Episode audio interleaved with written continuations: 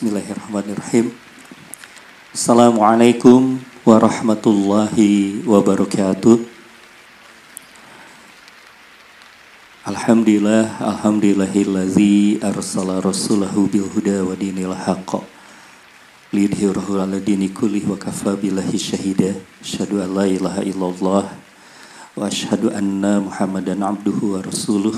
Allahumma shalli wa sallim wa barik ala Muhammad wa ala alihi wa sahbihi ajmain. Amin ya Allah ya rabbal alamin.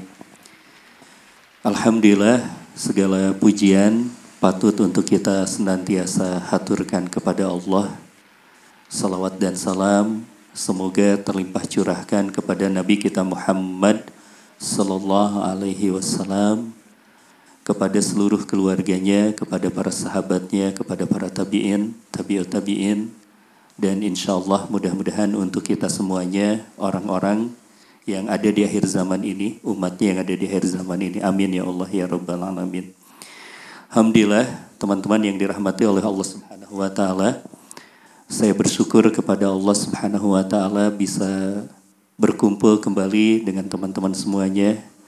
Mudah-mudahan segala langkah kaki kita ini setiap langkahnya tercatat sebagai pengampunan dari Allah, peningkat derajat untuk kita dan penambah keberkahan untuk kehidupan kita insyaallah. Amin ya Allah ya rabbal alamin. Teman-teman yang dirahmati oleh Allah Subhanahu wa taala, kalau kita bertanya ya dengan sebuah pertanyaan yang rasanya ini jadi sebuah pertanyaan dan tujuan kehidupan kita. Kita misalnya bertanya, apa sih sebenarnya kunci keselamatan hidup kita? Kita kan belum tentu nih, hidup kita, jalanin hidup kita ini kita belum tentu selamat. Padahal kita tahu bahwa Allah Subhanahu wa taala mengatakan bahwa allazi khalaqal mauta wal hayata liyabluwakum ayyukum ahsanu amala. Di mana Allah itu menjadikan kehidupan kita dan kematian kita itu, kata Allah, itu sebagai ujian buat kita. Nah, kalau kita berbicara tentang ujian, tentu kita harus selamat dalam ujian tersebut. Nah, timbul sebuah pertanyaan. Pertanyaannya, apa sih sebenarnya kunci keselamatan kita jalanin hidup kita? Kemudian mungkin kita juga bertanya dengan pertanyaan yang berikutnya. Ya, kalau kita bicara tadi tentang ujian, ya, yang pertaruhannya berhasil atau tidak, selamat atau tidak, kita ketika menjalani ujian kehidupan kita juga tentunya kita menginginkan bahwa kita ini tetap bisa berbahagia. Nah, maka kemudian kita pun bertanya lagi, apa sih sebenarnya kunci kebahagiaan kita? Atau kemudian kita pun bertanya lagi, itu masih tentang uh, kehidupan kita ya, masih ketika kita menjalani apa yang disebut oleh Allah Subhanahu wa taala sebagai ujian. Hayata wal mauta, mauta wal hayata itu. Kita kemudian bertanya juga, apa sebenarnya yang menjadikan kesuksesan dan kemuliaan kita, atau jalan kesuksesan dan kemuliaan kita untuk menjalani naik turunnya kehidupan kita, untuk menjalani yang namanya ujian kehidupan kita tersebut. Apa yang bisa kita jadikan jalan untuk kita sukses, untuk kita tetap mulia di dalam ujian tersebut. Nah, jika kita bertanya seperti itu, maka jawabannya sebenarnya bermula dari satu titik. Ya, bermula dari satu titik, yaitu kita harus memiliki qalbun salim. Kita harus memiliki hati yang bersih. Karena kalau kita sudah punya hati yang bersih, maka hati yang bersih inilah menjadi sumber segala kebaikan. Seseorang yang sudah memiliki hati yang bersih, maka lisannya bersih. Maka amalnya bersih. Maka sikapnya bersih. Semuanya menjadi baik. Dan kalau kita bermula tadi dari kebersihan lisan, dari kebersihan amal kita, dari kebersihan sikap yang berawal dari kebersihan hati, maka kita akan menjadi orang yang bahagia. Bukan hanya bahagia, tapi juga membahagiakan. Bukan hanya senang terhadap diri kita sendiri, kita menghadapi kehidupan kita dengan senang, tapi juga suasananya sangat menyenangkan juga. Gitu. Suasananya sangat menyenangkan, senang dan menyenangkan juga. Nah, berarti memang kita sangat sepakat bahwa mulainya ketika kita ingin mendapatkan kehidupan kita yang tenang, kehidupan kita yang sukses, kehidupan kita yang bahagia, mulailah dari hati kita yang bersih. Nah, muncul sebuah pertanyaan. Pertanyaan yang kemudian kita jadikan sebuah judul. Kalau kita sudah memahami bahwa hati yang bersih ini menjadi sebuah awal, jiwa yang bersih ini menjadi sebuah awal, kilometernya kita, titik nolnya kita, titik nolnya kita dari keberhasilan hidup, kebahagiaan hidup, kita pun harus bertanya lagi, dari mana mulainya untuk kita membersihkan jiwa kita? Dari mana kita mulainya dari membersihkan jiwa kita tersebut? Karena kita menginginkan juga ya, untuk kita memiliki kebersihan jiwa tersebut. Tapi ya tadi ada sebuah pertanyaan, dari mana kita memulainya. Teman-teman yang dirahmati oleh Allah Subhanahu wa taala, untuk itu saya ingin mengajak kita semuanya untuk merenungkan ada satu hadis ya. Ada satu hadis yang hadis ini sangat luar biasa sekali nih teman-teman. Barangkali kita sering mendengar hadis ini, tapi mungkin ya, mungkin kita kurang punya waktu untuk mendalaminya sehingga kita luput untuk memaknai hadis tersebut. Hadisnya diriwayatkan oleh Imam Bukhari dan Imam Muslim. Jadi dua orang ahli hadis meriwayatkan hadis tersebut. Berarti ini Masya Allah hadisnya sahih jiddan. Jadi tidak ada keraguan sedikit pun terhadap periwayatan dari hadis ini. Hadisnya bunyinya seperti apa? Bunyinya seperti ini. May yuridillahu bihi khairan yufaqihu fiddin. Kata Rasulullah sallallahu alaihi wasallam, yang tentu kalau Rasulullah berbicara, Rasulullah dibimbing oleh Allah. Apa yang disampaikan oleh Rasulullah adalah bagian dari wahyu. Kata Rasulullah, barang siapa yang Allah kehendaki khairan, yang Allah kehendaki kebaikan untuk orang tersebut, may yuridillah bihi khairan. Barang siapa yang Allah kehendaki. Kita bicara tentang Allah tuh punya kehendak. Kita punya kehendak, Allah punya kehendak. Kalau dalam bahasa hadisnya berarti itu ada iradah, ada iradahnya Allah. Allah tuh punya kehendak.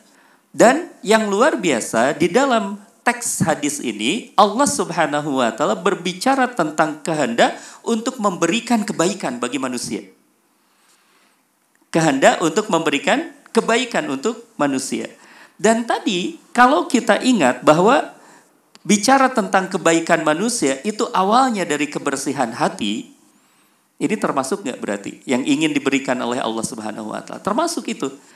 Jadi kalau misalnya kita bicara tentang kebersihan hati yang merupakan awal kebaikan, ternyata ini ada ada hubungannya juga, bukan hanya seratus persen ikhtiar kita, tapi kita bicara juga tentang kehendak dari Allah Subhanahu wa taala. Ada kehendak Allah Subhanahu wa taala. Barang siapa yang Allah kehendaki kebaikan baginya, nah rumusnya kata Allah Subhanahu wa taala, maaf kata Rasulullah sallallahu alaihi wasallam, Rasulullah menyampaikan yufaqihu fiddin. Kalau Allah menginginkan kebaikan dari seseorang, Allah akan jadikan orang tersebut faqih. Jadikan orang tersebut faqih. Faqih itu kalau kita terjemahkan dalam bahasa Indonesia bebasnya, itu berarti memahami sesuatu. Memahami sesuatu. Dan e, karena di sini disampaikan din ya, memahami agama. Jadi faqih terhadap agama, memahami agama. Ini teman-teman coba kita e, renungkan terlebih dahulu ya hadis tersebut, dan lebih dalam lagi kita masukkan ke dalam hati kita. Kalau kita terjemahkan bebas nih teman-teman ya, kita tadaburi hadis ini, Allah Subhanahu wa taala disampaikan oleh Rasulullah seolah-olah ingin mengatakan, salah satu ciri orang yang diberikan kebaikan oleh Allah, jalannya itu adalah pemahaman. Jalannya adalah pemahaman. Ya. Dan pemahaman itu, kalau bicara tentang seseorang yang memahami sesuatu, ada pintu masuknya enggak? Ada. Pintu masuknya apa? Ilmu. Pintu masuknya adalah ilmu. Dari seorang yang berilmu, dia nanti akan memahami sesuatu. Nah berarti kalau kita bicara tentang hadis ini, boleh kita simpulkan dari hadis ini, jika kita ingin berbicara tentang merubah kondisi kita, dari yang tidak baik menjadi baik, dari yang buruk menjadi baik, dari yang kurang baik menjadi lebih baik lagi, itu mulainya dari mana berarti? Mulainya dari ilmu. Mulainya dari ilmu. Kita ingin melakukan perbaikan itu mulainya dari ilmu. Ya, mulainya dari ilmu. Kenapa kita bicara tentang mulainya dari ilmu? Agar nanti kehendak Allah berjumpa dengan kesungguhan kita. Tadi kan dikatakan ada iradahnya Allah. Dan uh, tadi dikatakan juga bahwa kehendaknya Allah ini ada hubungannya dengan pemahaman. Dan pemahaman itu kita bisa buka pintu masuknya, yaitu lewat ilmu. Jadi nanti ada kehendaknya Allah dan kitanya bersungguh-sungguh juga untuk mencari ilmu. Pada saat itulah matching nanti keinginannya Allah dengan kesungguh-sungguhannya kita. Dan disinilah kemudian bermula perbaikan manusia. Bermulalah kemudian juga uh, kemuliaan manusia tersebut, sejarah kemuliaan manusia tersebut dimulai dari ilmu. Titik awalnya dari ilmu. Maka tidak heran ya kalau misalnya kita juga merenungkan Uh, ayat yang pertama kali turun kepada Rasulullah Sallallahu Alaihi Wasallam untuk disampaikan kepada umat manusia, ayatnya apa? Iqra bismi rabbikal ladzi khalaq. Iqra, baca. Itu juga pintu masuk dari ilmu. Atau ketika Allah Subhanahu Wa Taala memerintahkan, ya, memerintahkan dengan sebuah kalimat fa'lam. Fa'lam annahu la ilaha illa ana. Kata Allah Subhanahu wa taala, ilmui, fa'lam, carilah ilmu. Di perintahnya sudah sangat jelas. Peradaban kita bermulainya dari ilmu. Perbaikan kita mulainya dari ilmu. Ya. Baik, teman-teman yang dirahmati oleh Allah Subhanahu wa taala, bahkan kalau kita berbicara tentang ilmu, ya, berbicara tentang ilmu secara spesifik, ya, siapapun orang yang menempuh jalan untuk mencari ilmu, termasuk teman-teman di hari ini, Bandung sudah sangat macet luar biasa. Di tengah berbagai aktivitas kita, kita menyempatkan waktu, mungkin sangat lelah buat kita. Kalau kita bersungguh-sungguh menempuh jalan ilmu itu, Masya Allah, ada satu hal yang disampaikan oleh Abu Darda. Siapa itu Abu Darda? Abu Darda itu seorang sahabat Nabi. Yang tentu kalau sahabat Nabi berkata, karena mereka adalah orang-orang yang terbimbing langsung oleh Rasulullah Sallallahu Alaihi Wasallam, jadi tidak mungkin asal gitu ya, bicaranya itu. Kata Abu Darda, barang siapa yang menempuh jalan ilmu itu, penduduk langit dan bumi itu akan memintakan ampunan bagi mereka. Memintakan ampunan. Siapa penduduk langit? Malaikat. Penduduk langit itu malaikat. Malaikat akan mendoakan ampunan bagi orang-orang yang menempuh jalan ilmu dan memiliki ilmu. Gitu. Masya Allah. Menempuh jalan ilmu dan memiliki ilmu. Berarti kalau kita hubungkan sekali lagi nih teman-teman. Kita hubungkan dengan semangat perbaikan kita. Kan kalau kita bicara tentang perbaikan kita, itu otomatis kan kita bicara tentang kesalahan-kesalahan kita kan. Bicara tentang keburukan-keburukan kita. Bicara tentang dosa-dosa kita. Nah tatkala kita sudah punya niat untuk menempuh jalan ilmu itu, pada saat itu pula kita sudah didoakan. Didoakannya sama siapa? Sama malaikat, Masya Allah. Penduduk langit yang mendoakan untuk kita mendapatkan ampunan. Mulai itu bersih. Ya. Dari saat melangkahkan kaki saja, dengan niat yang lurus, dengan niat yang kokoh, ya, insya Allah Allah Subhanahu Wa Ta'ala akan sudah mulai mengampuni dosa-dosa kita. Masya Allah, syukran, zakal khair. Dan saat diampuni, sekali lagi tentu kita bersih jiwa kita dari hitamnya hati. Itu yang pertama ya. Tadi kita katakan titik nolnya adalah ilmu. Yang kedua kemudian juga siapapun yang menempuh jalan ilmu ternyata sudah langsung mendapatkan kebaikan dari Allah. Ya, sudah didoakan oleh para penduduk langit. Kemudian bersama dengan ilmu juga, ya, kalau kita bersama dengan ilmu, kita di jalan ilmu, kita bersungguh-sungguh di jalan ilmu, Masya Allah. Jalan ilmu ini pula yang akan bisa menyembuhkan diri kita dari penyakit-penyakit hati. Bahkan penyakit hati yang sangat-sangat berbahaya. Penyakit hati yang sangat berbahaya itu yaitu kemunafikan kita. Rasulullah Sallallahu Alaihi Wasallam menyampaikan di dalam sebuah hadis yang diriwayatkan oleh Imam At-Tirmizi, kata beliau, kata Rasulullah, ada dua perkara. Berapa perkara? Dua perkara. Yang tidak akan dijumpai dua perkara ini. Dua perkara ini tidak akan dijumpai, tersemat pada diri orang munafik. Ya. Dua perkara ini, dua ciri khas ini tidak akan didapatkan. Tidak akan didapatkan pada orang-orang munafik. Yang kita tentu, Masya Allah, sangat berlindung kepada Allah Subhanahu wa Ta'ala untuk termasuk orang-orang yang munafik tersebut. Apa dua hal tersebut? Kata Rasulullah, yang pertama adalah akhlak yang mulia, dan yang kedua adalah pemahaman agama.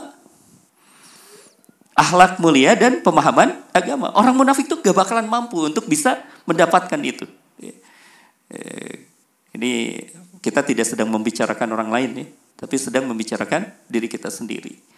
Jangan-jangan kalau misalnya kita bicara tentang penyakit kemunafikan kita yang kita rasakan sendiri, ya, yang kemudian itu menyebabkan ilmu kita, kita belajar kemana-mana, ilmu kita nggak nempel, barangkali itu kita punya satu penyakit yang namanya penyakit munafik, barangkali, gitu ya, yang perlu untuk kita bersihkan. Ya. Tapi sekali lagi, kalau kita bersungguh-sungguh, insya Allah justru ilmu itu akan menghilangkan sifat munafik kita, Membi- menyelamatkan kita dari kebinasaan bahkan, Masya Allah. Ya. Menyelamatkan kita dari kebinasaan. Ini perkataan dari Abu Darda. Abu Darda pernah berkata juga seperti ini, hendaklah, kata beliau, kalian menjadi orang yang berilmu, satu, atau yang mempelajari ilmu, ya, atau orang yang mendengarkan ilmu. Kita ulang ya.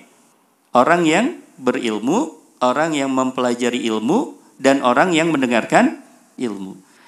Kalau engkau tidak termasuk ketiganya, kata Abu Darda, maka kalian akan menjadi orang-orang yang siap dibinasakan oleh Allah Subhanahu wa Ta'ala, terjerambab di dalam kebinasaan. Nah, berarti sekaligus ya, sekali lagi kalau kita tadi uh, coba untuk uh, menguatkan motivasi kita, justru dengan ilmu inilah insya Allah sifat-sifat kemunafikan kita akan hilang, dan insya Allah kita pun akan terhilang dari, uh, terbebas dari kebinasaan. Nah, itu dari sekian banyak, dari sekian banyak motivasi kita, dari sekian banyak apa, alasan kita untuk menuntut ilmu.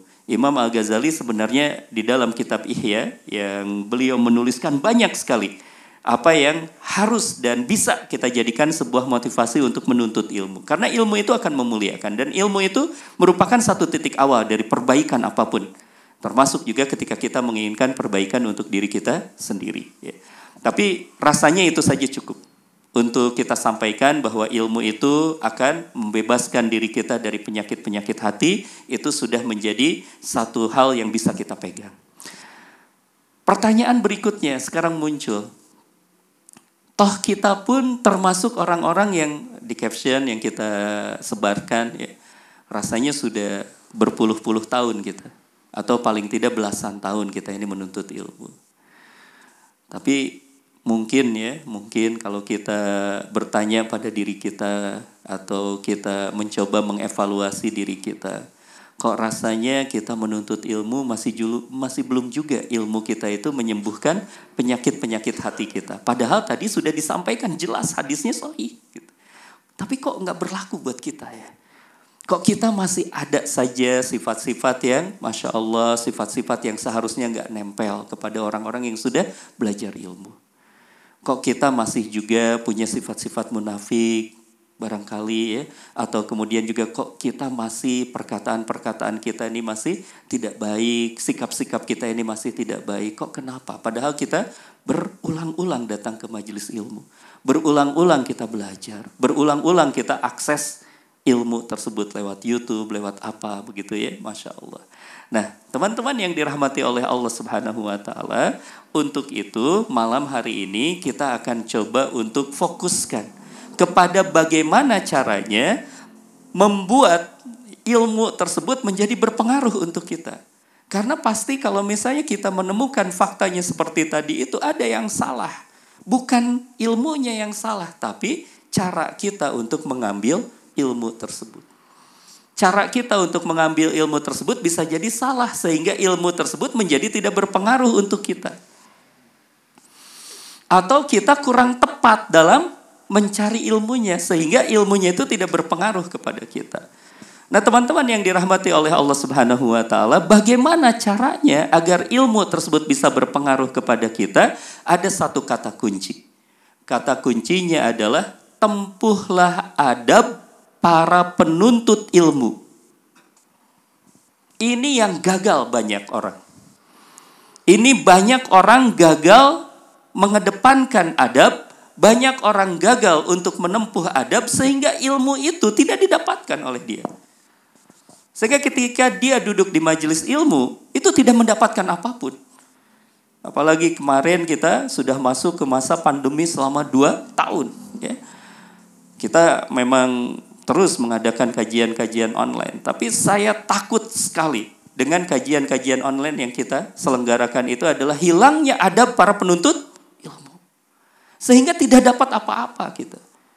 Kita mendengarkan apapun, ya, kita hadir di majelis. Barangkali kita nggak dapat apapun. Kenapa? Karena tidak tegaknya adab. Baik, teman-teman yang dirahmati oleh Allah Subhanahu Wa Taala, saya ingin mengingatkan diri saya sendiri dan mudah-mudahan ini kemudian juga menguatkan buat kita. Kalau bicara tentang adab para penuntut ilmu, saya bagi menjadi tiga. Kita bisa membaginya menjadi tiga. Ini diingat-ingat oleh teman-teman dan mari kita mulai tegakkan itu semuanya. Ya, agar nanti di majelis-majelis ilmu kita bisa mendapatkan keberkahan dari majelis ilmu tersebut dengan tegaknya adab. Dibagi menjadi tiga, yang pertama adalah adab terhadap diri sendiri. Ya, ini adab terhadap diri sendiri, kita sebagai para penuntut ilmu, saya juga sama penuntut ilmu. Ya, eh, adab terhadap diri sendiri itu yang pertama. Kemudian yang kedua adalah adab terhadap sumber ilmu. Adab terhadap sumber ilmu. Dan yang ketiga adalah adab terhadap ilmu itu sendiri. Ya. Jadi tiga hal itu harus tegak. Adab terhadap diri sendiri, adab terhadap sumber ilmu, dan adab terhadap ilmu itu sendiri. Itu harus tegak. Kalau itu tidak tegak, sekali lagi kita tidak akan dapat apapun. Ngeri itu ya. Kita tidak akan dapat apapun. Dan akhirnya ya kita nggak, nggak, nggak berpengaruh kita hadir di majelis majelis ilmu tersebut. Baik, teman-teman yang dirahmati oleh Allah Subhanahu Wa Taala, sebelum Isya ini saya ingin menyampaikan yang satu terlebih dahulu, adab terhadap diri kita sendiri sebagai para penuntut ilmu. Jika kita sudah menegaskan dan sudah bertekad untuk menjadi penuntut ilmu, yang pertama adab terhadap diri sendiri adalah jaga diri kita dari akhlak dan perilaku tercela. Nomor satu itu, jaga akhlak kita dari perilaku tercela. Dan perilaku tercela itu bisa kita bagi di dalam dua hal besar. Yang pertama adalah niat. Yang pertama adalah niat, niat yang buruk. Karena niat yang buruk ini akan menjadikan semua yang kita lakukan itu tidak berpengaruh sama sekali. Apa niat yang buruk para penuntut ilmu? Niat yang buruk, niat yang salah para penuntut ilmu, dia tidak menjadikan ilmu itu seharusnya kan ya. Ini kita sekaligus luruskan ya hari ini, malam hari ini, bahwa jika kita menuntut ilmu, niatkan bahwa ilmu itu harus menjadi alat mendekat kepada Allah. Itu ilmu tuh. Ilmu tuh tools untuk takorub kita kepada Allah. Ilmu itu jalan untuk kita mendekat kepada Allah dan jalan untuk kita mencapai kemuliaan akhirat. Itu niatnya kita seharusnya.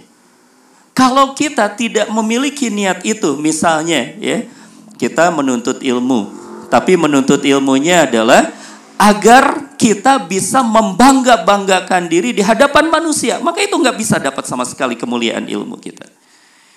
Atau misalnya kita, ya Masya Allah tuh dalam Ihya Ulumuddin Imam Al-Ghazali itu menegaskan ada para penuntut ilmu yang mencari ilmunya tuh untuk dunia gitu. Maksudnya gimana untuk dunia? Misal ya ini satu hal yang tegas dikatakan. Misalnya uh, Nouman Ali Khan, mungkin teman-teman sering lihat di YouTube ya. Dan Nouman Ali Khan seorang ulama uh, Inggris, ya, ulama di Inggris tinggal di London. Nah beliau kemudian juga mengkritik orang-orang yang belajar Quran, teman-teman. Masya Allah. Orang yang belajar Quran.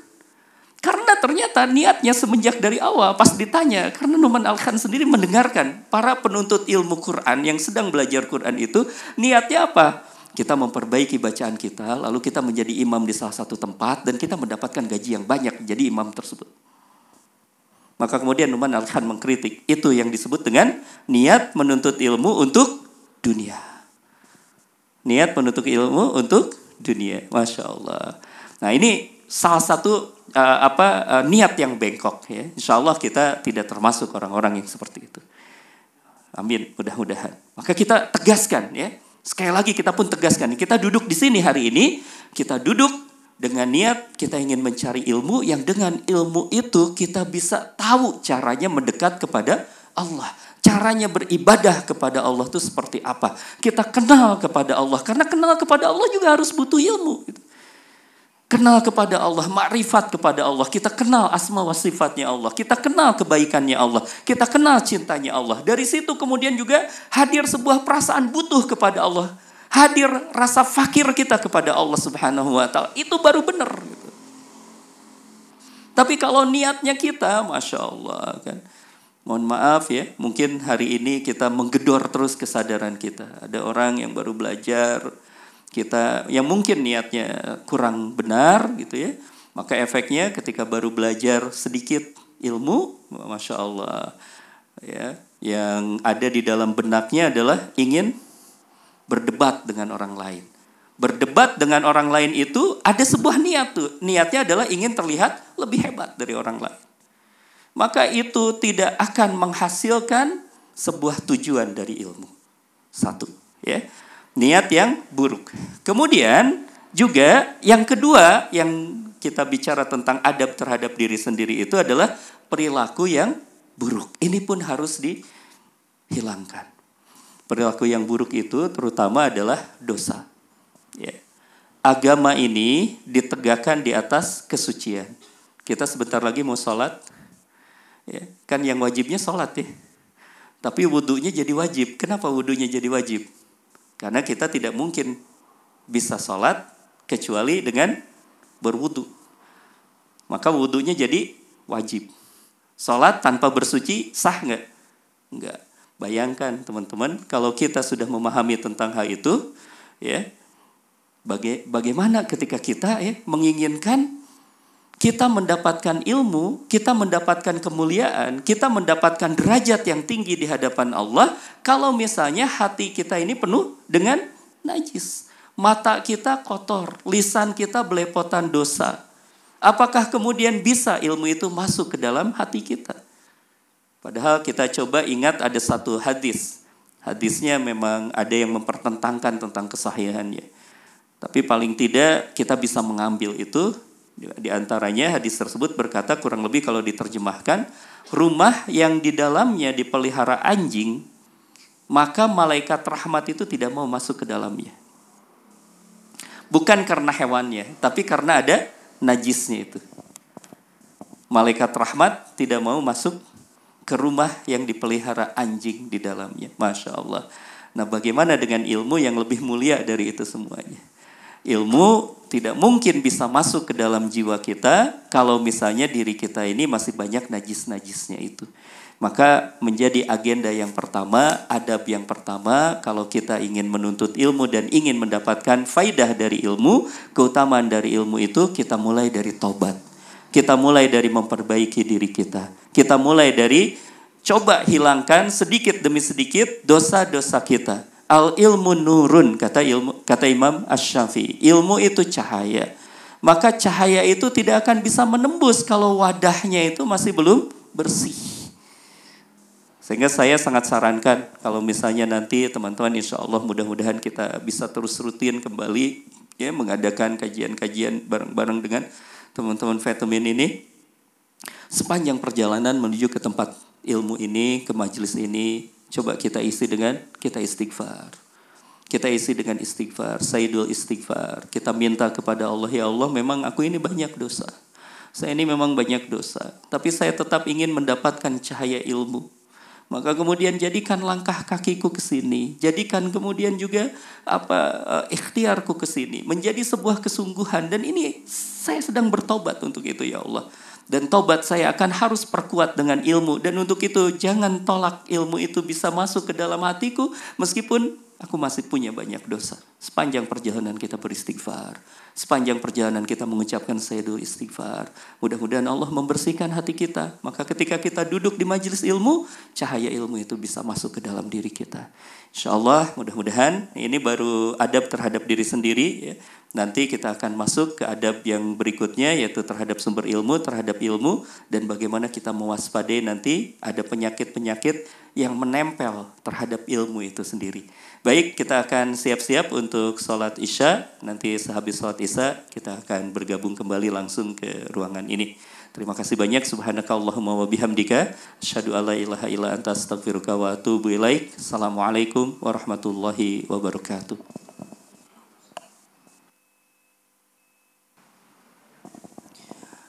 Bismillahirrahmanirrahim.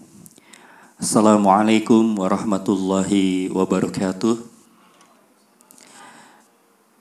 Alhamdulillah, alhamdulillahiladzi arsala rasulahu bil huda wa dinil haqq lidhiru ala dini kullih wa kafa billahi syahida.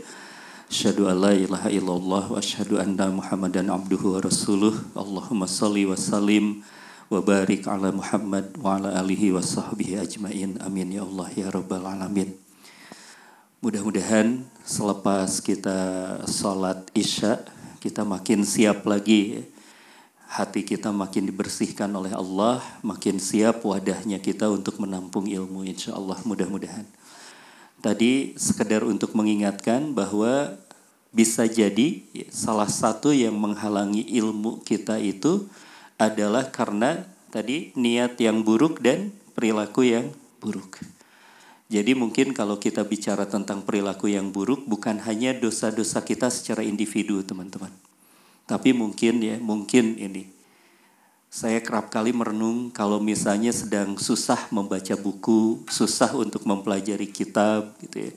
Hadir ke majelis ilmu tidak dapat sesuatu, biasanya saya mulai bertanya, ini saya punya masalah dengan siapa? Gitu.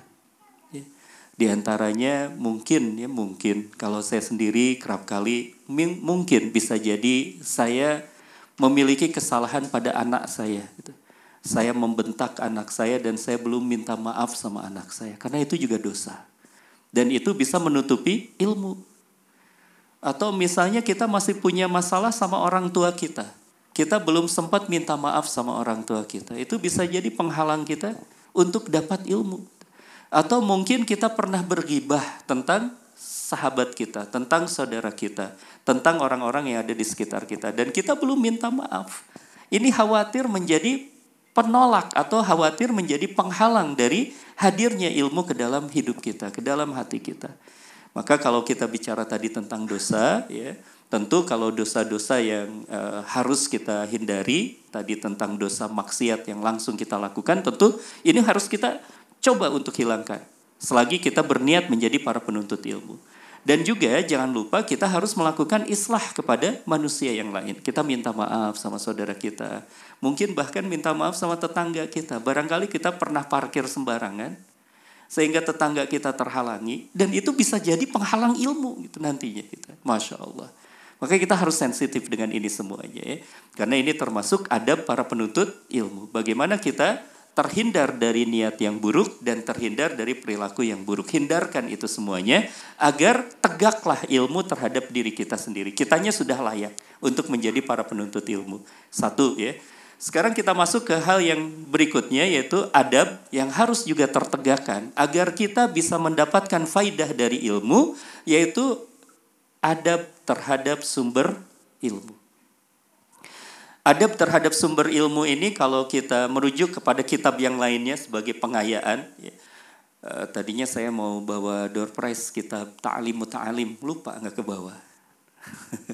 Ya, padahal sudah disiapin, mungkin nanti di kesempatan yang lainnya saya berikan untuk teman-teman. Karena kitab itu bagus, bagus sekali. Dan kalau teman-teman yang pernah mengalami apa namanya tuh nuansa belajar di ma'had atau di pondok, itu para guru kita itu nggak mau ngajarin apapun selain sebelum kemudian ya para muridnya itu memahami kitab Ta'lim Muta'alim dan sesuai dengan kitab Ta'lim Muta'alim itu. Jadi para guru tuh nggak mau nggak mau ngajarin. Kenapa? Karena percuma ngajarin orang yang belum tegak adabnya gitu. Masya Allah. Sampai seperti itu ya. Kalau kita bicara tentang kedisiplinan mengambil ilmu itu, ya, kedisiplinan untuk kita belajar ilmu tersebut, Masya Allah. Mudah-mudahan nanti di kesempatan yang lain kalau kita masih diberikan waktu, masih diberikan usia, kita panjang untuk bisa terus rutin yang mengadakan majelis ilmu, nanti insya Allah ya, bisa dibagikan sama, eh, pada teman-teman semuanya. Nah, terhadap sumber ilmu ini paling tidak ada dua hal yang perlu untuk kita perhatikan sumber ilmu ini. Yang pertama adalah kitab. Ya. Yang pertama adalah kitab. Kitab, buku atau apapun, ya, Quran atau kitab hadis atau apapun, itu hargai. Ya. Itu kita harus sangat menghormati tentang sumber-sumber ilmu itu. Ya, itu mungkin sederhana nih teman-teman ya. Misalnya teman-teman ada yang bawa Quran hari ini. Ya, bawa Quran. Ada yang bawa Quran teman-teman? Bawa Quran mushaf ada? Ada? Nah itu jangan sampai misalnya kita bawa mushaf disimpan di bawah gitu. Itu tidak tegak adab kita terhadap sumber ilmu. Kita tidak mungkin bisa-bisa bisa memahami Quran, kita bisa mengambil cahaya dari Quran kalau kitanya tidak menghargai mushaf Al-Qurannya itu sendiri. Ya. Satu saat kami sedang belajar hadis dengan beberapa orang teman, gitu ya. Seperti biasa orang Indonesia kalau habis belajar makan. Nah, ketika makan itu ada teman kami yang menyimpan kerupuk di atas kitab hadis dan guru kami marah. Wajahnya memerah dan berkata, sampai kapanpun antum tidak akan pernah bisa menguasai hadis kalau antum belum bisa menghormati kitab hadis. Masya Allah, sampai seperti itu. Ya. Jadi tegak adab kita terhadap sumber ilmu. Satu. Yang kedua, yang juga termasuk sumber ilmu itu adalah siapapun yang mengajarkan ilmu kepada kita, maka itu adalah sumber ilmu. Maka sikap kita, adab kita, bersikaplah tawadhu terhadap yang mengajarkan ilmu. Ini kita bisa mengambil kisah dari Imam Ahmad bin Hanbal. Ya. Imam Ahmad bin Hanbal itu pernah dihubungi oleh khalifah pada saat itu. Kata khalifah, khalifah mengatakan, ini anakku mau belajar ilmu kepadamu, wahai uh, Ahmad bin Hanbal. Kata Imam Ahmad bin Hanbal, ya silahkan. Tapi ada syaratnya. Syaratnya apa? Jangan minta diistimewakan, satu. Anda kalau mau datang, katanya gitu, entah itu Anda namanya khalifah ataupun anak khalifah, duduk di mana saja, nggak boleh minta diistimewakan. Masya Allah. Dan kemudian kata beliau, jangan sampai kemudian menunjukkan identitas anak khalifahnya. Kenapa? Karena kalau menunjukkan itu semuanya, itu menjadi satu hal yang akan menghalangi ilmu. Masya Allah, sampai seperti itu tuh ya. Jadi ketawaduan, tuh, ketawaduan. Sampai ada lagi. Ini ada kisah lagi dari seorang alim terdahulu. Ya, uh, ada seseorang belajar kepada sang guru tersebut, sang alim tersebut. Orang tuanya itu mendapatkan kabar buruk tentang gurunya dari anaknya itu, guru dari anaknya tersebut. Ini bicara tentang orang tua. Ya, guru dari anaknya. Lalu kemudian sang orang tua tersebut karena termakan provokasi, ya, termakan kabar buruk yang belum tentu juntrungannya, dia datang kepada mahadnya itu dan kemudian dia berkata, e, wahai saudaraku, engkau e, rasanya bermasalah dan untuk itu saya akan tarik anak saya untuk belajar dari dari engkau, untuk tidak lagi belajar dari engkau. Tariklah anaknya itu, tapi ketika anaknya sudah pulang ke rumahnya, ternyata dia mendapatkan perilaku anaknya itu sangat mulia. Ilmunya baik, akhlaknya baik. Dan ketika ditanya, kamu belajar tentang ini semuanya kok bisa seperti itu? Anaknya itu berkata, ya guru saya yang mengajarkan itu. Syekhku yang mengajarkan itu semuanya. Dan ketika dibicarakan tentang eh, ini apa eh, hal tersebut, ya kenapa kemudian ditarik? Karena dia mendapatkan kabar buruk tentang gurunya tersebut. Akhirnya dia tahu bahwa kabar itu tidak baik, ya. Kabar itu tidak benar. Dia datang lagi ke ma'hadnya itu, dia datang lagi ke sekolahnya itu, lalu kemudian menitipkan lagi pada syekhnya itu, ber, apa, berniat untuk menitipkan lagi pada gurunya itu, wahai uh, syekh, saya mau menitipkan lagi anak saya di ma'had ini. Kata syekhnya apa? Sudah tidak bisa lagi. Kenapa sudah tidak bisa lagi? Karena Anda sebagai orang tua sudah memutus keberkahan ilmu. Kenapa? Karena Anda sudah melampaui adab terhadap para pengajar ilmu. Masya Allah. Jadi tidak akan lagi sama seperti dulu ketika Anda memuliakan ilmu dan memuliakan sumber ilmu, maka anak Anda hasilnya seperti itu. Tapi ketika Anda marah, ketika Anda kemudian termakan sesuatu, lalu kemudian Anda merendahkan para pengajar ilmu, maka keberkahan ilmu terputus. Masya Allah.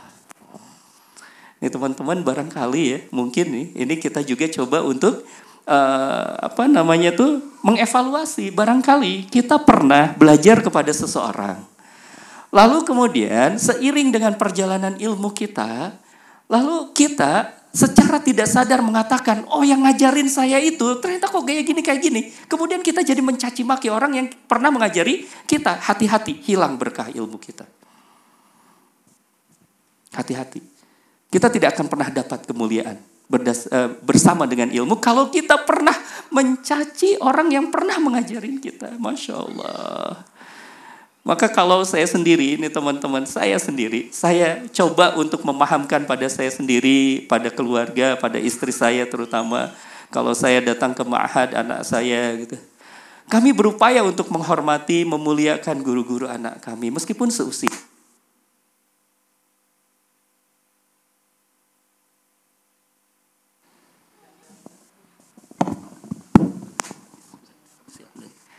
Meskipun seusia gitu ya.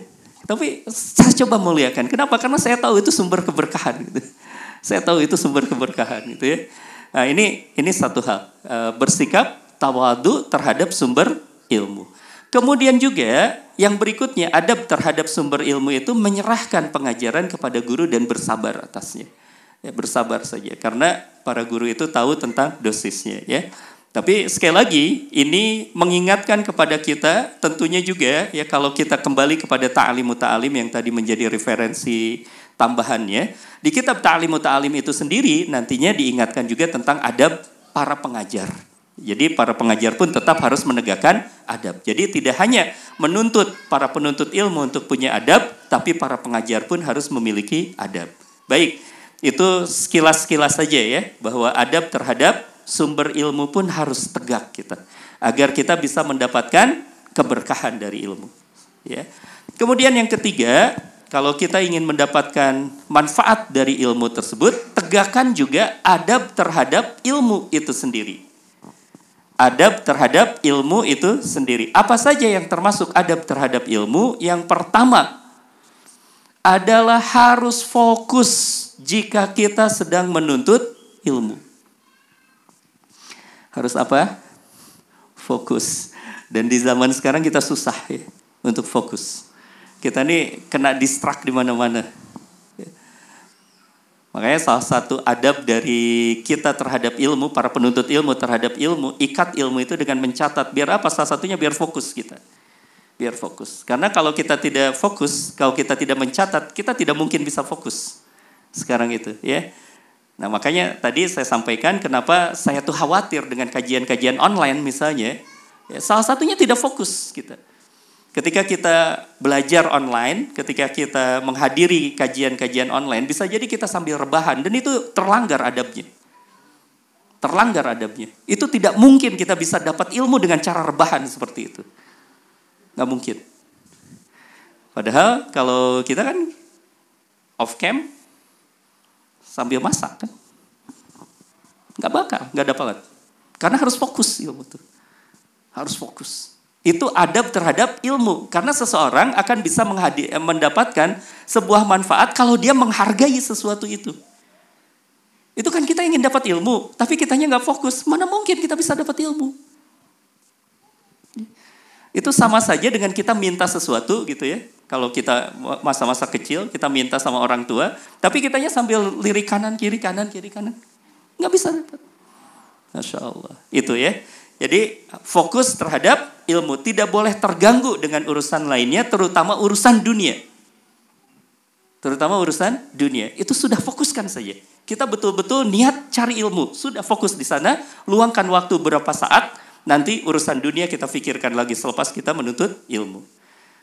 Ada sebuah hal yang ditegaskan oleh Imam Al-Ghazali yang sangat penting sekali. Kata beliau begini, seluruh bagian ilmu tidak akan diberikan kepadamu sampai engkau sanggup menundukkan seluruh jiwa kalian secara utuh untuk ilmu dan kepada ilmu. seluruh bagian ilmu tidak akan diberikan kepadamu sampai engkau sanggup menundukkan seluruh jiwa secara utuh untuk ilmu dan kepada ilmu.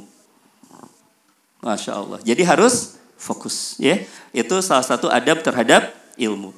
Kemudian yang kedua, adab kita terhadap ilmu juga adalah kita harus sistematis, tuntas dalam mempelajari satu ilmu. Itu bagian dari adab kita terhadap ilmu. Dan ini salah satu kesulitan kita dan salah satu kelemahan kita juga. Ya. Saya uh, sekarang ini sedang membuka, ada kelas baru di satu tempat. Itu uh, saya coba ingatkan juga. Karena mungkin saya paham juga sih, saking bersemangatnya orang tersebut, ya. Teman-teman yang menuntut ilmu ini saking bersemangatnya. Jadi ketika mengikuti pelajaran itu, lompat-lompat, dia ingin belajar ini, ingin belajar ini, ingin belajar ini, susah. Gitu ya.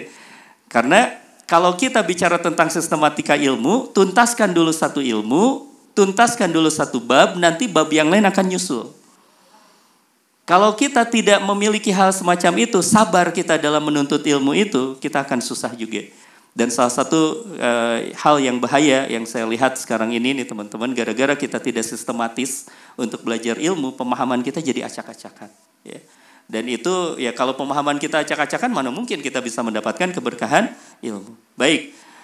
Kemudian juga salah satu adab kita terhadap ilmu, ya. Ini yang ketiga saja, ya. Yaitu tidak memulai dengan hal yang rumit, apalagi masuk dalam hal masalah khilafiyah terlebih dahulu. Itu salah satu adab kita terhadap ilmu. Nah, kalau kita belajar salah satunya ya, teman-teman belajar fikih misalnya, itu kita akan menemukan ternyata para ulama terdahulu itu sudah sistematis ngajarin kita tuh kitab-kitab fikih itu ada tingkatan-tingkatannya. Misal ya kita bicara tentang fikihnya Imam Asy-Syafi'i. Fikihnya Imam Asy-Syafi'i itu kitabnya itu bertingkat-tingkat. Dari mulai kitab Safinah yang tidak rumit, yang sangat sederhana, sampai kemudian Al-Um nanti puncaknya itu, yang rumit sekali buat kita. Jadi belajar itu jangan langsung ke masalah yang rumit dan jangan masuk ke masalah khilafiyah. Karena kalau kita langsung belajar ke masalah khilafiyahnya, kita akan terjebak kepada keinginan kita untuk melakukan debat dengan orang lain. Dan kalau kita sudah masuk ke dalam perdebatan, kita tidak akan pernah bisa mendapatkan manfaat dari ilmu tersebut. Baik, nih teman-teman, kita sudah punya dua poin ya. Tadi yang pertama kita sudah memiliki sebuah motivasi tinggi, insya Allah mudah-mudahan cukup, motivasi yang cukup, bahwa ilmu itu memang menjadi titik nol dari perubahan. Kemudian caranya kita untuk mendapatkan ilmu yaitu tegakkanlah adab. Yang ketiga sekarang, poin yang ketiga yang juga tidak kalah pentingnya di malam hari ini, kalau kita sudah menegakkan adab, kalau kita sudah berjalan bersama dengan adab dalam kita menuntut ilmu, hati-hatilah dengan sesuatu yang bahasanya Imam Al-Ghazali, penyakit yang menempel pada ilmu. Penyakit yang menempel pada ilmu. Apa itu penyakit yang menempel kepada ilmu? Mari kita coba untuk kita lihat. Ada beberapa hadis yang mengingatkan dan terus terang, teman-teman, ketika masuk ke poin ini, itu saya tadi itu sempat berniat untuk gak datang ke sini. Sampai berniat gak datang ke sini. Kenapa? Karena berat sekali untuk menyampaikan ini. Karena saya pun kena. Mudah-mudahan ini pun menjadi sebuah penguat buat kita. Ya. Ada sebuah hadis. Pertama, As-sadun nas azaban yaumal qiyamah aliman la yanfa'uhullahu bi'almihi. Itu penyakit terhadap ilmu. Apa itu penyakit terhadap ilmu? Manusia yang paling berat mendapatkan siksa di hari kiamat kelak, di hari akhirat kelak, yaitu orang yang sudah belajar ilmu dan dia punya ilmu, tapi Allah tidak memberi manfaat atas ilmunya. Apa itu maksudnya? Maksudnya kita coba jelaskan dengan hadis yang lain. Ada sebuah hadis yang direwatkan oleh Imam Hakim. Pada akhir zaman nanti, kata Rasulullah, akan ada ahli ibadah yang jahil dan ahli ilmu yang fasik. Ahli ibadah yang tidak punya ilmu dan ahli ilmu yang banyak dosanya. ahli ilmu yang kemudian juga tidak beramal dengan ilmunya tersebut, yang tidak sesuai dengan amalnya itu. Masya Allah. Amalnya itu tidak sesuai dengan ilmunya. Dan ini sangat berat. Dan ini penyakit yang menempel pada ilmu, teman-teman. Yang tentu kita harus menghindarinya. Dan cara kita menghindarinya berarti kalau kita ya, sudah memiliki satu ilmu, sesederhana pun ilmu itu, mari kita sesuaikan perilaku kita dengan ilmu tersebut.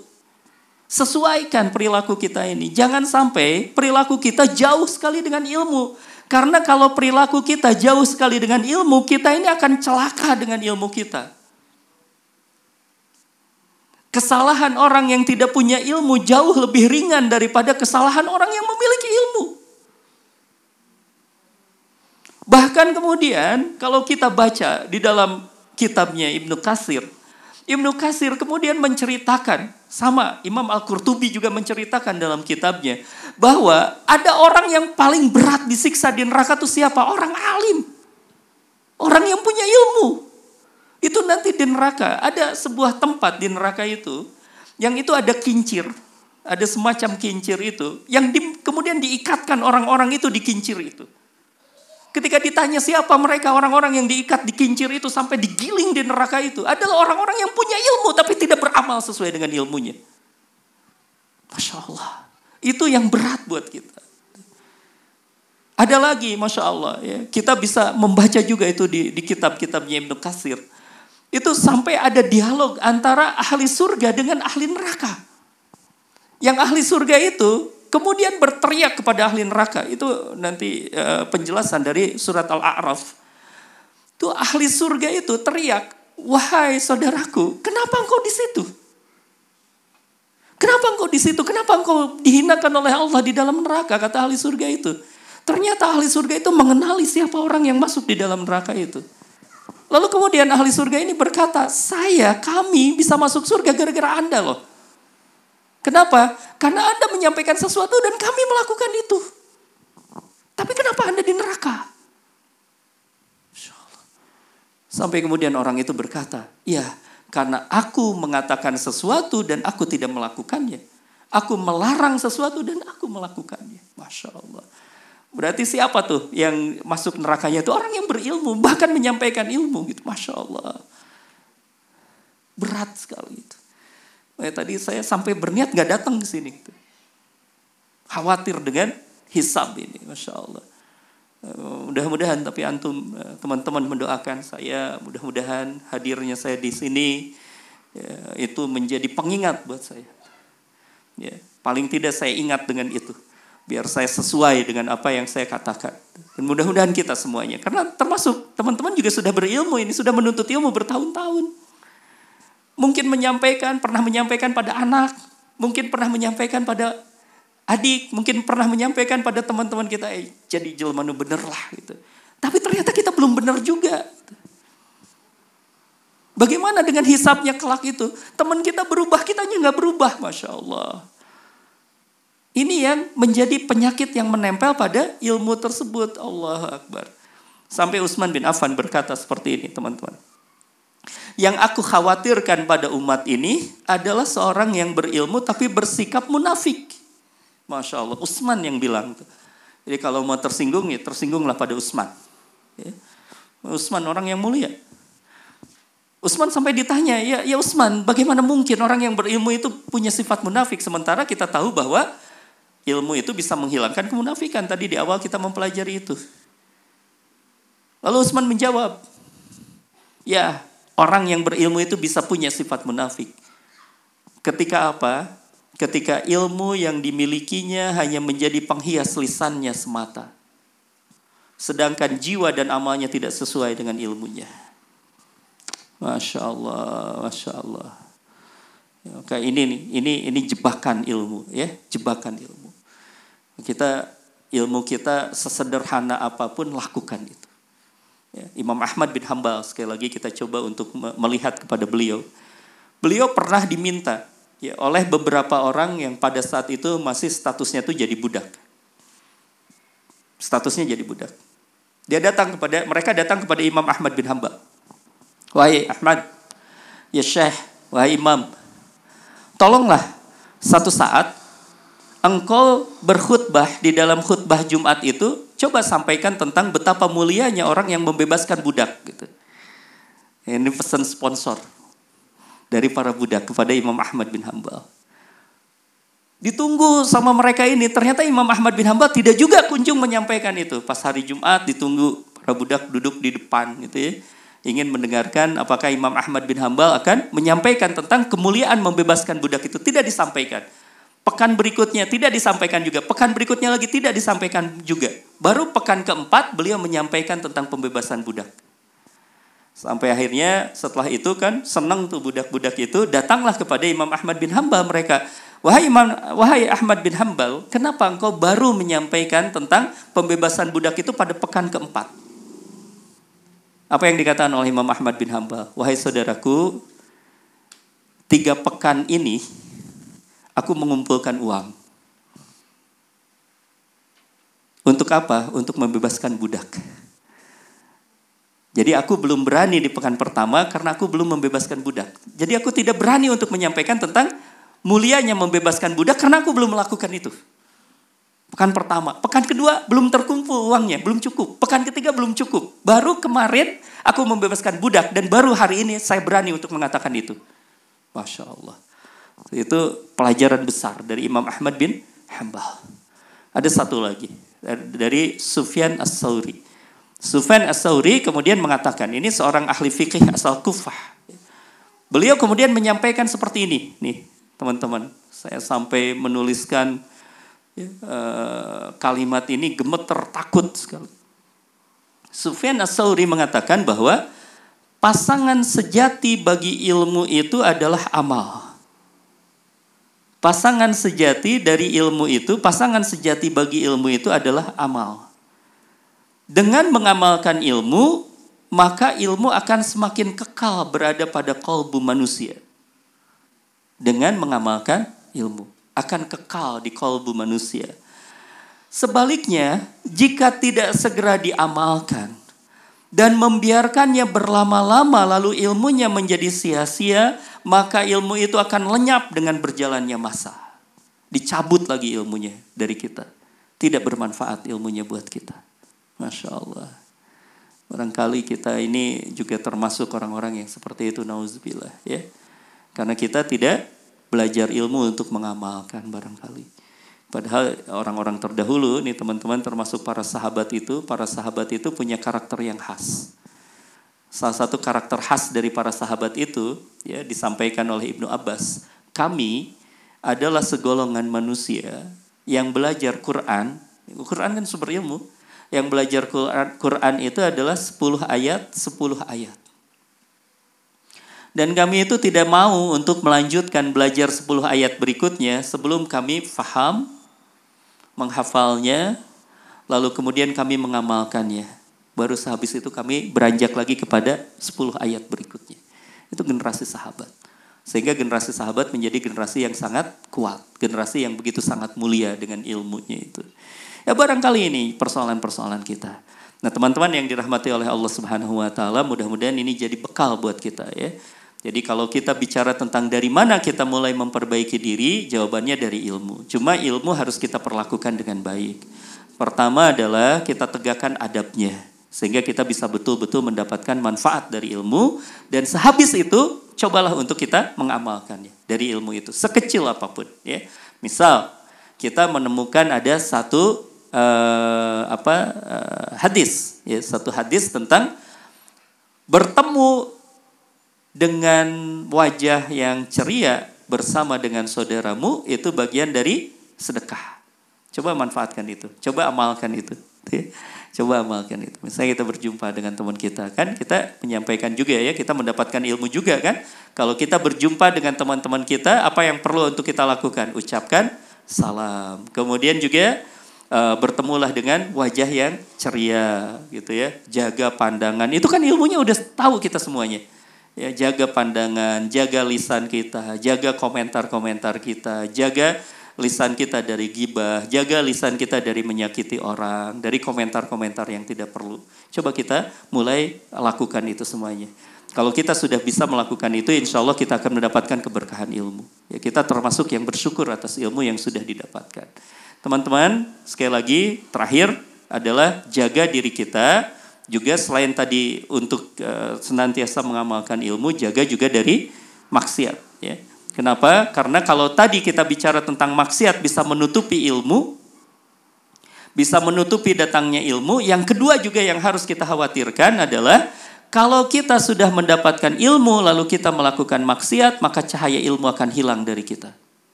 Mungkin ya, bahasa gampangnya saya sering mentadaburi, sering mikir, sering merenung gitu. Pernah nggak teman-teman ngafalin Quran, terus kemudian hafalan Qurannya hilang? Hilang lagi hafalan Qurannya. Pernah? Atau pernah membaca satu buku atau satu ilmu, atau kita hadir ke majelis ilmu, kita awalnya paham, lalu kemudian kita nggak paham lagi, lupa lagi. Pernah? Bisa jadi itu karena ilmu kita dicabut lagi oleh Allah Subhanahu wa Ta'ala, gara-garanya kita melakukan dosa setelah kita mendapatkan ilmu. Karena ilmu itu, kata para ulama, itu seperti binatang buas, seperti binatang liar. Ya. Nangkapnya susah, lepasnya cepat. Nangkapnya susah, lepasnya cepat. Maka untuk itu bukan hanya diikat dengan tulisan kita, tapi kita ikat dengan terus senantiasa menjaga diri kita dari perbuatan dosa, dari perbuatan-perbuatan yang tidak semestinya sebagai orang-orang yang sudah belajar ilmu. Teman-teman yang dirahmati oleh Allah Subhanahu wa Ta'ala, itu saja dulu, mudah-mudahan ya kita meskipun pendek untuk belajar ke titik awal dari pembersihan jiwa ini, mudah-mudahan kita punya sebuah kuncinya. Karena kalau misalnya teman-teman tidak tidak menggunakan kunci ini, nanti kan kita uh, serialnya serial uh, soul detox ya.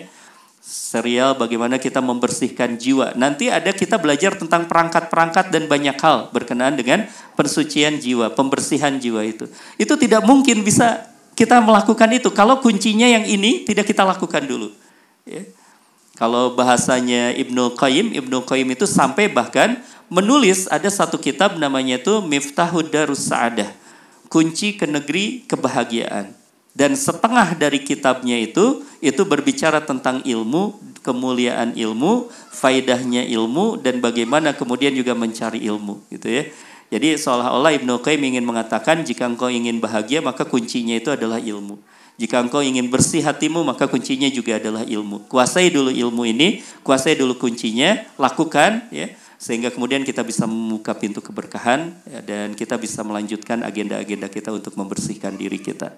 Itu saja dulu barangkali, barangkali ada yang mau didiskusikan, enggak, saya kembalikan ke Mas Eko. Masya Allah Ustadz, terima kasih materinya.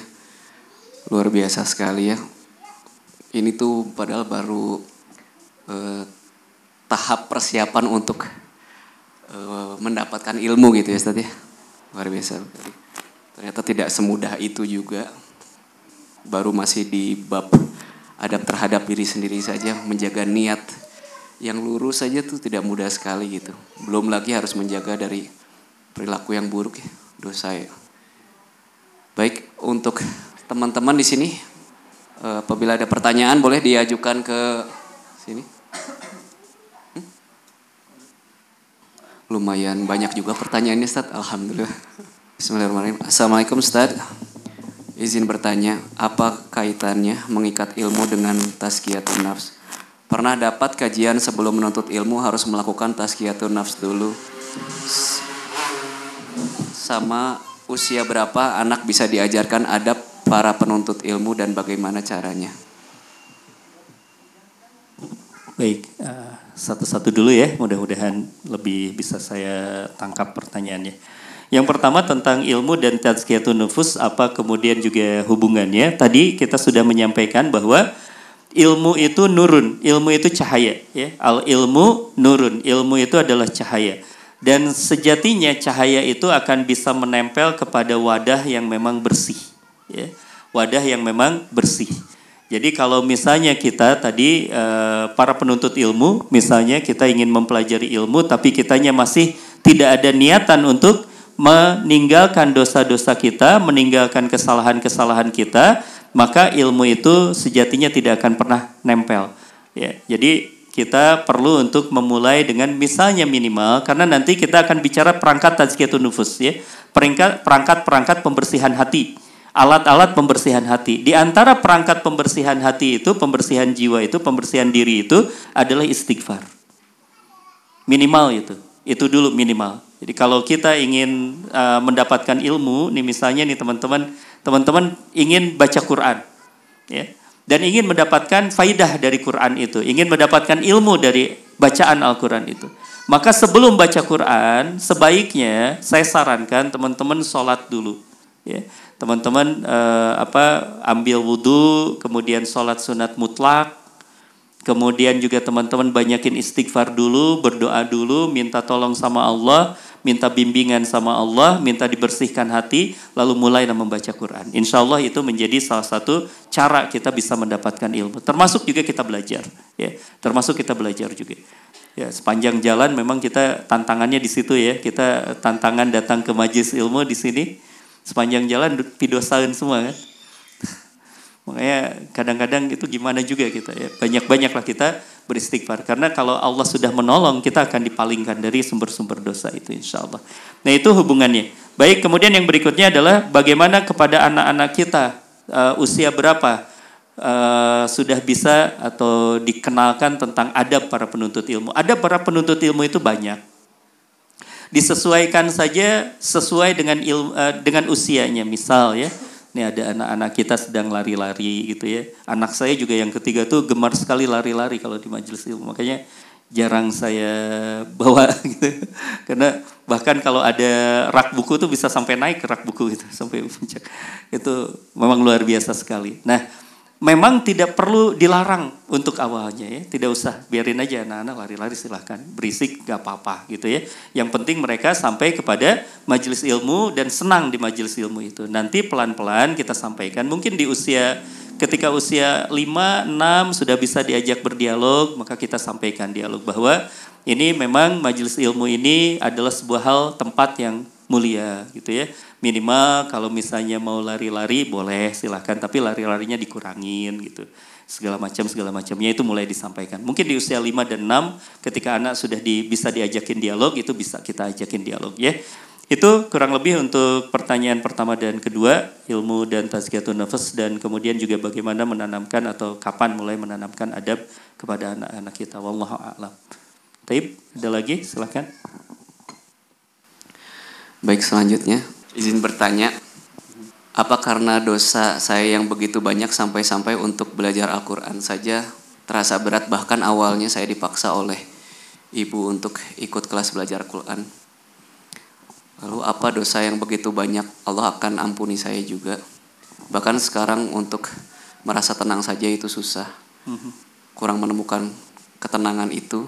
Selain tobat, apa yang harus saya tempuh? Mohon jawabannya, Ustaz. Terima kasih. Iya, teman-teman yang dirahmati oleh Allah Subhanahu wa Ta'ala, insya Allah nanti di pertemuan-pertemuan berikutnya, uh, setelah ilmu ini kan kita akan juga lengkapi terlebih dahulu, ya, uh, Mas Satria, nanti ke kurikulumnya kita ke kurikulum tobat dulu, ya. Uh, silabusnya kita masuk ke silabus tobat. Setelah ilmu kita masuk ke tobat, baru nanti kemudian ke perangkat-perangkat pensucian jiwanya. Nah, e, kalau kita bicara tentang tobat, tobat itu ada beberapa hal yang bisa kita lakukan kalau kita merujuk kepada pendapatnya e, Imam Al-Ghazali. Di antaranya yang bisa kita lakukan kalau bicara tentang tobat ini, pertama adalah harus dihadirkan penyesalan terhadap apa yang pernah kita lakukan. Kemudian yang berikutnya, kita mulai memperbanyak istighfar. Ini tahapan kita tobat, ya, memperbanyak istighfar. Dan memperbanyak itu harus punya target nih, teman-teman. Misalnya e, kita... kita yang tidak uh, steril dari dosa-dosa ini, kalau Rasulullah istighfarnya itu sehari semalam kurang lebih berapa? tujuh puluh sampai seratus.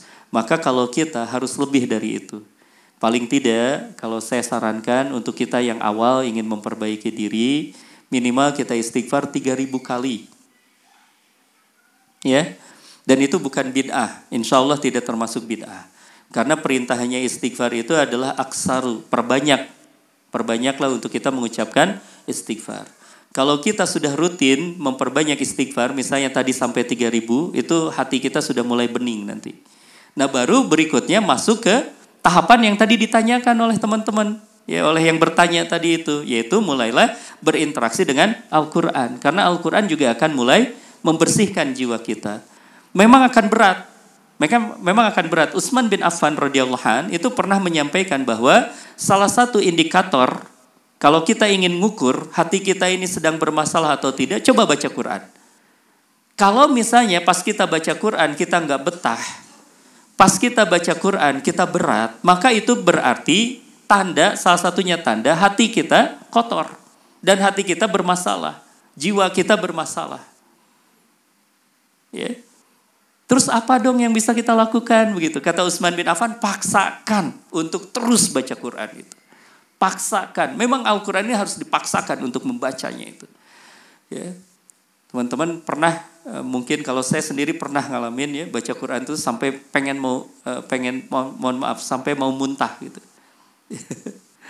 Itu untuk memaksakan itu berat, terus ya paksain baca, terus paksain gitu. Karena saya sadar bahwa salah satu tanda hati kita bermasalah, jiwa kita bermasalah itu coba ukur dengan Quran. Karena orang yang hatinya bersih, kata Utsman bin Affan, itu tidak akan pernah merasa jemu dengan Al-Quran. Tidak akan pernah bosan baca Quran. Tidak akan pernah lelah baca Quran. Jadi kalau misalnya kita masih lelah baca Quran, berarti jiwa kita bermasalah. Hati kita bermasalah. Nah, untuk itu, coba paksakan saja untuk membaca Quran. Nanti setelah itu, ya setelah baca Quran, nanti perbaiki sholat. Perbaiki sholat. Setelah perbaiki sholat, nanti apa yang bisa kita lakukan? Perbaiki saum. Setelah perbaiki saum, apa yang bisa kita lakukan? Perbanyak sedekah. Setelah perbanyak sedekah, apa yang bisa kita lakukan? Puncaknya adalah umroh atau haji. Itu untuk proses pembersihan jiwa kita. Jadi ada tahapan-tahapan pembersihan jiwa, tapi mudah-mudahan kita bisa melaluinya, terutama pertama saja tadi, perbanyak istighfar dan uh, perbanyak uh, interaksi kita dengan Al-Quran. Kurang lebih seperti itu ya. Wallahu a'lam. Baik, pertanyaan selanjutnya itu seputar adab terhadap sumber ilmu, Ustaz. Ya. Jadi kalau kondisinya kita pagi-pagi sibuk bersiap berangkat ke tempat kerja, ya, tapi ingin sambil mendengarkan kajian, apakah keberkahan dari ilmu itu bisa kita dapatkan?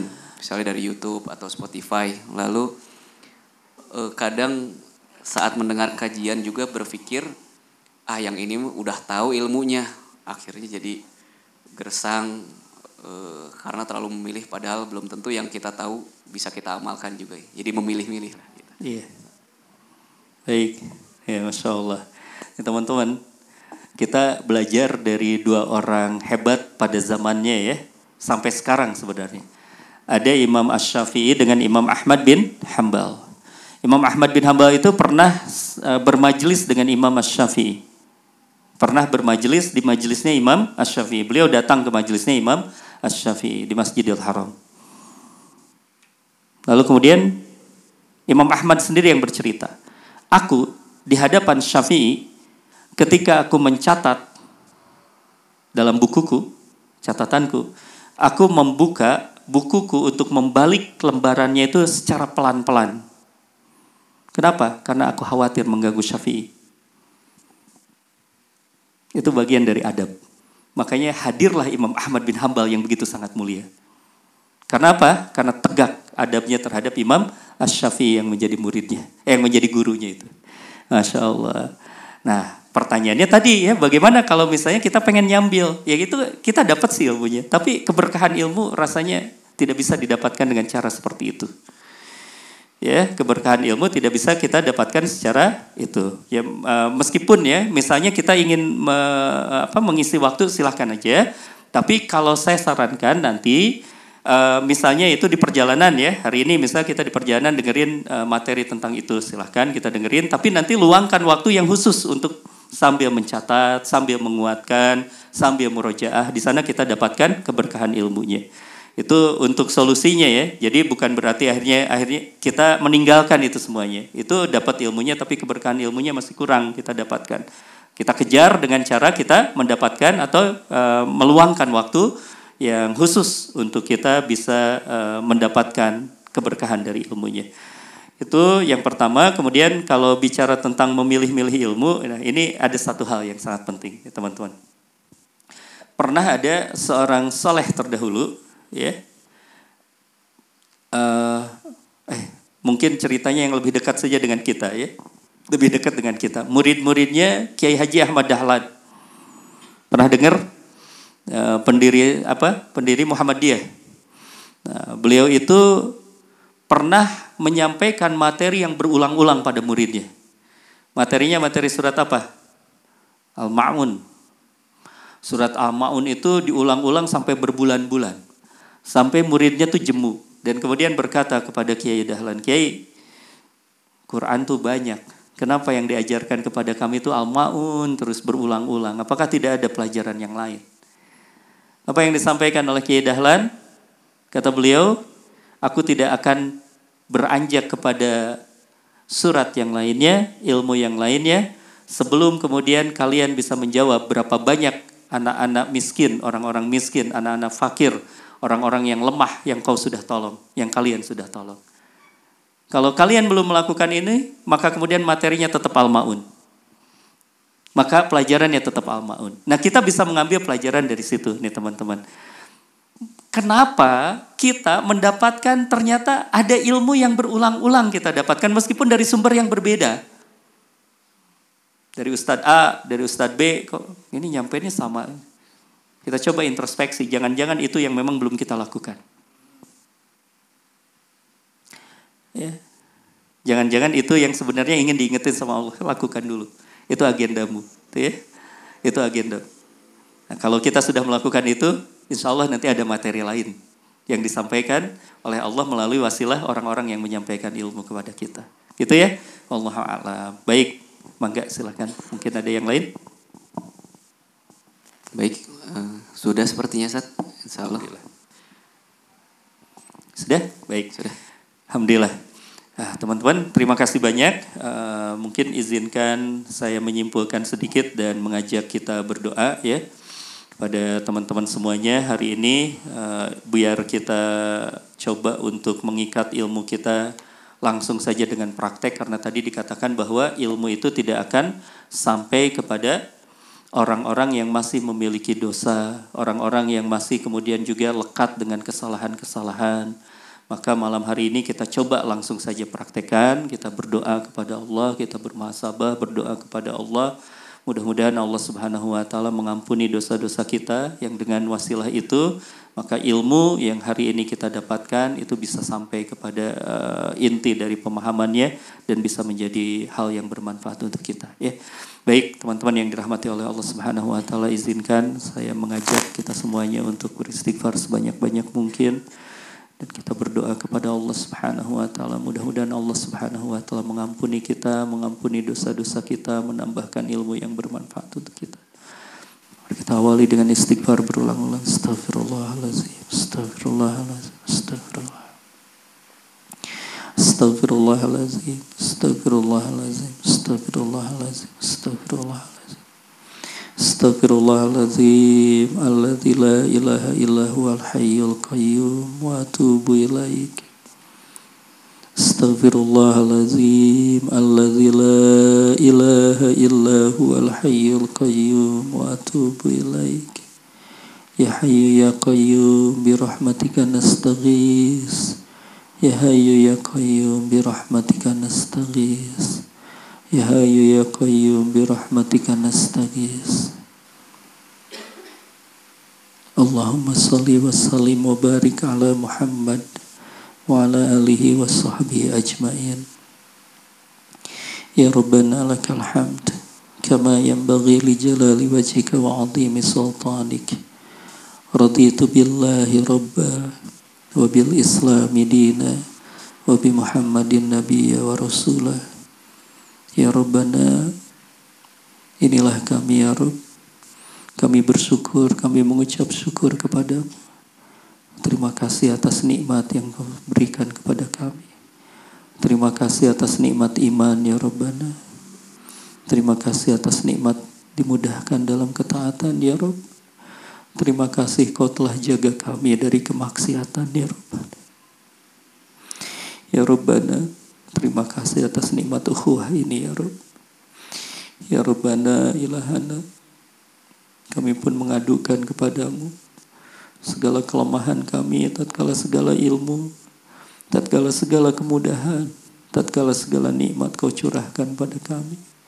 Kami mengadukan kelemahan kami yang masih sering lalai, masih sering lupa kepadamu ya Rabb. Ya Rabbana, untuk itu kami memohon kepadamu ya Rabb. Jangan biarkan jiwa kami lalai, jangan biarkan kami lupa kepadamu. Jangan biarkan kami menyerah kepada syahwat kami, kepada hawa nafsu kami. Jangan biarkan kami termasuk orang-orang ya Rabbana yang melupakan nikmat-nikmat-Mu ya Rabb. Jangan halangi kami ya Rabbana dari ilmu ya Rabb.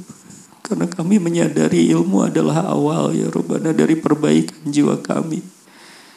Tapi kami pun mengadukan kelemahan kami ya Rabb.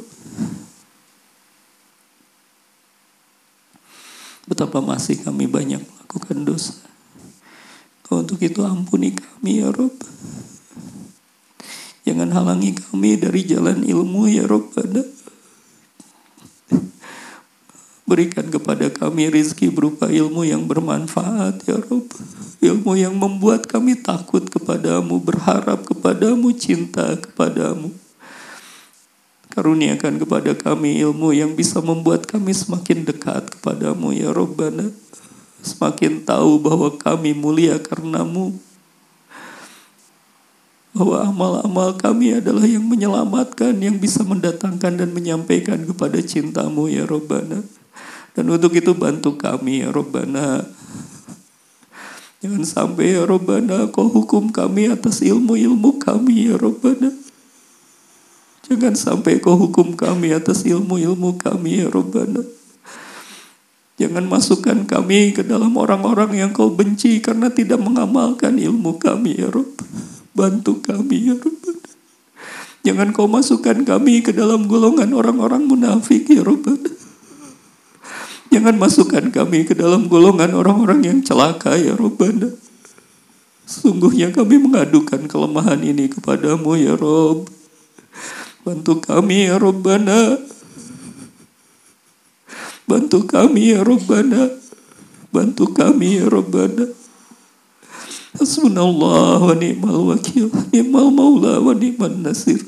Engkaulah sebaik-baiknya pelindung kami dari hawa nafsu kami. Engkaulah sebaik-baiknya pembela kami ya Rabbana dari kecenderungan-kecenderungan buruk kami dan dari godaan setan yang terkutuk ya Rabbana. Selamatkan kami ya Rabbana. Sungguh kami khawatir ketika kami membaca siksaan kepada orang-orang yang berilmu.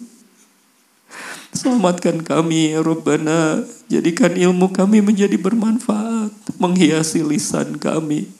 Menghiasi pandangan kami. Mempercantik hati kami. Memperkuat amal kami. Membuat kami tawadu di hadapan manusia ya Rabbana.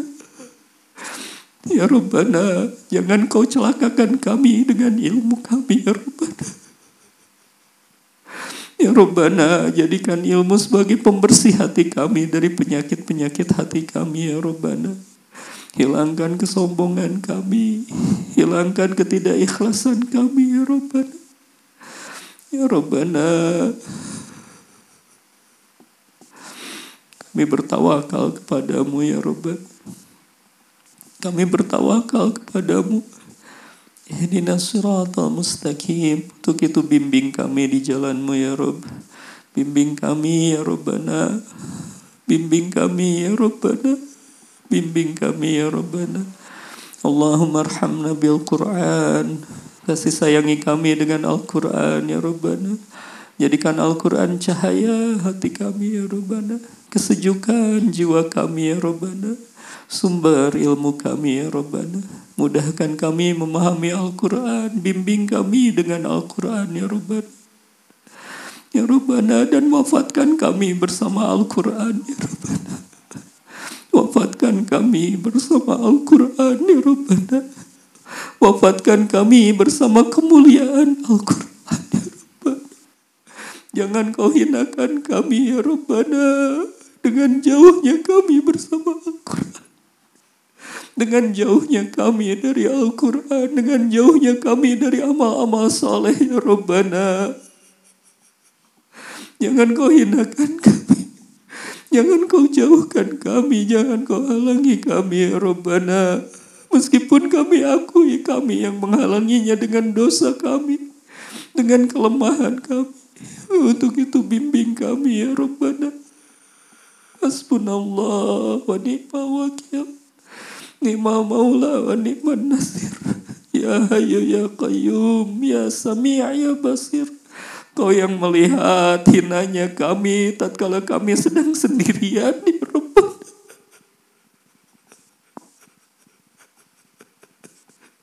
Engkau yang memandangi kami ketika kami dalam kesunyian, ya Rabbana.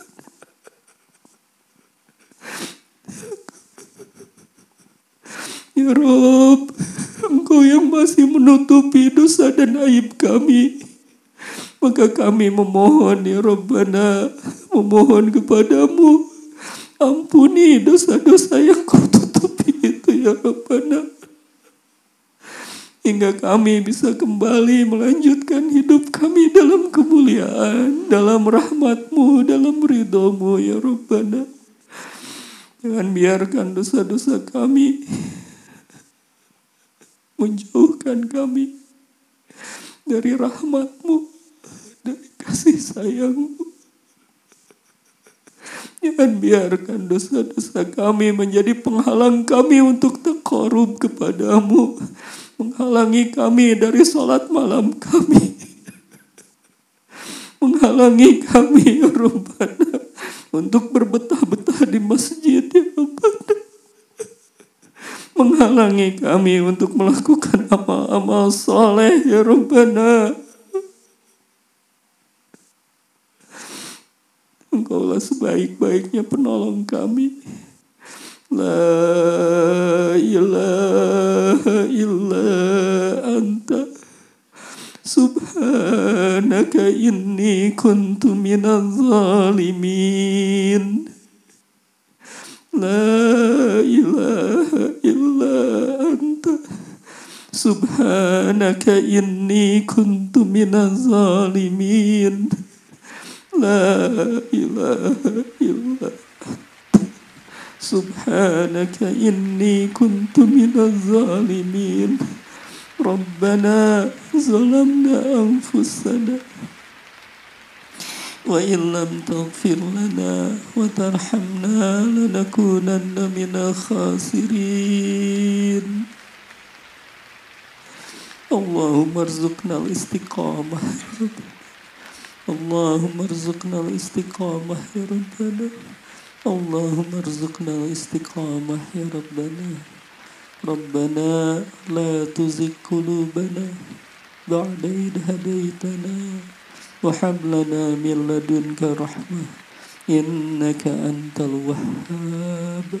Rabbana atina fid dunya hasanah wa fil akhirati hasanah wa qina azabannar, wa qina azabannar, wa qina azaban nar. Amin ya Allah ya Rabbal alamin. Taqabbal minna, taqabbal minna, taqabbal min.